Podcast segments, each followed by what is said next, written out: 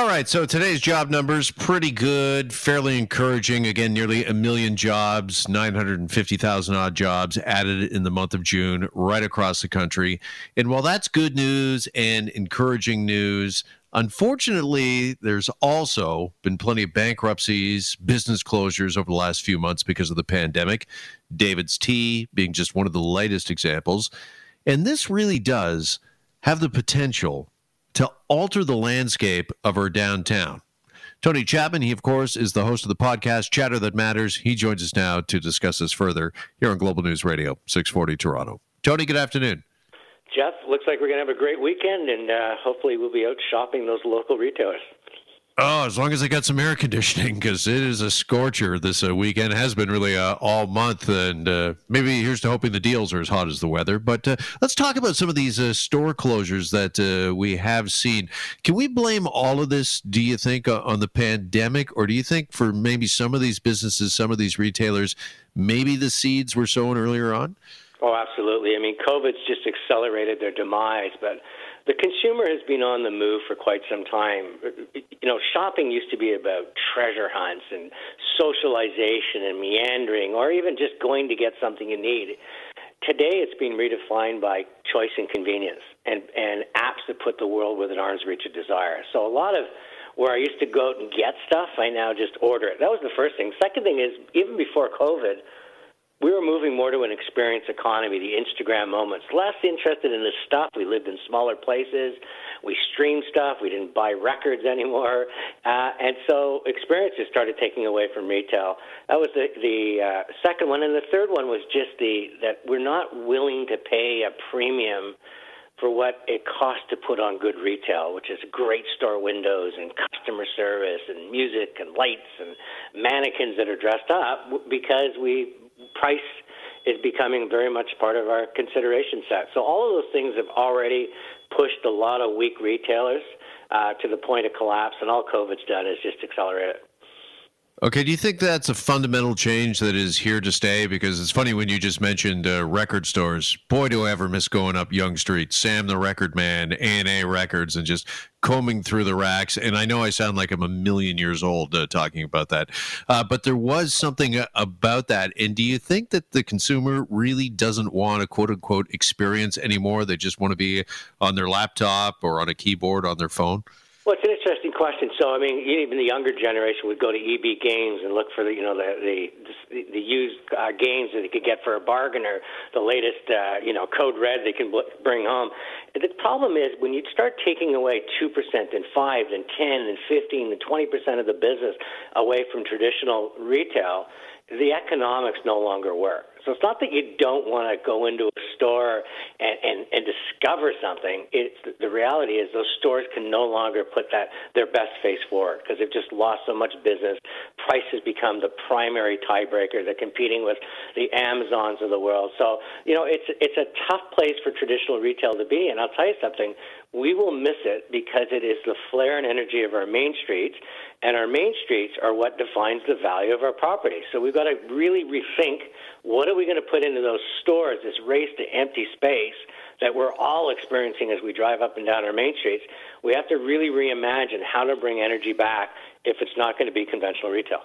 Okay, well, how are we going to, and how do we do that? Because with store closures and bankruptcies, what they're doing to downtowns, not only in Toronto, but really right across the country, I mean, there's nothing sadder than walking down a main street, being in a downtown, and there's no vibrancy. No, you know, nothing is vibrant. There's no hustle. There's no bustle. It's nothing but boarded up storefronts. So, what do we do with uh, some of that real estate and some of that land to make sure that that vibrancy stays there? Well, uh, sadly for landlords, is they're going to take a real haircut in their rent because they used to charge a premium because of the traffic. So unless that that main street's got the traffic, which is people going, the impulse shopping. So the first couple of things they said is why couldn't some of those storefronts become working living places? You know, they have this whole Shopify community, Etsy community, which are people that are creating crafts and selling. And why can't they have a place where you can go along and visit five or six different what lofts, and the front of them are really a storefront for the crafts, and inside they create and live. That was one idea. I thought of. Another one is there's a lot of these direct to the consumer products now. I mean, you see it with Hello Fresh or uh, Daily Harvest or, or uh, Dollar Day Shave Clubs. There's a lot of places trying to build. Give me your credit card, Jeff, and I'll send you my product every month. Maybe we can have a storefront where people can actually go and taste a HelloFresh meal or experience uh, the latest serums that they're trying to sell you.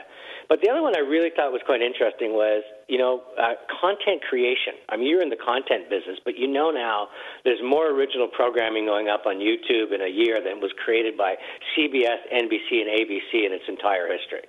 So right. the average, so why can't YouTube create these content studios in some of these empty stores where you can go in, you can get a microphone, you can get video cameras, we can learn editing, maybe it can even be a, a partnership with a Ryerson, so that you know the energy's there, there there's things happening, there there's lights going off uh, you know, so there's all sorts of stuff. I mean, you know, I could go on and on. I mean, I just, you know, Shopify stores, uh, you, you could be part of it. And even as seen on Instagram, we're buying so much stuff with it as we're going through our Instagram feed and click to buy. Maybe instead of that old I seen on TV, that we grew up with. Maybe it's a scene on the internet, and there's stores that can physically hold some of the, you know, that cool wedge that you think you, you might buy off the internet. You can actually go and touch it. So I think we just got to rethink that it's not going to be necessarily the toy store we grew up with. It's not necessarily going to be the bookstore that we loved, but we still can create these magnets that draw people out of their homes, off their laptops, bring them back to Main Street, and when when that traffic is there, that means the restaurants will stay there. And if the restaurants are there, that means more retail will come in. And maybe those landlords that instead of taking a complete haircut can uh, can rethink uh, rethink what they can do to make sure that we still have a place for uh, for humans, which are social creatures, to socialize. All right. Do you think those humans, those social creatures, are still going to be there? I mean, there's a famous movie line from Field of Dreams, right? Build it and they will come. But do you think that the downtowns, whether it be Toronto or elsewhere, are they maybe fundamentally going to change uh, with so many other things thanks to the pandemic?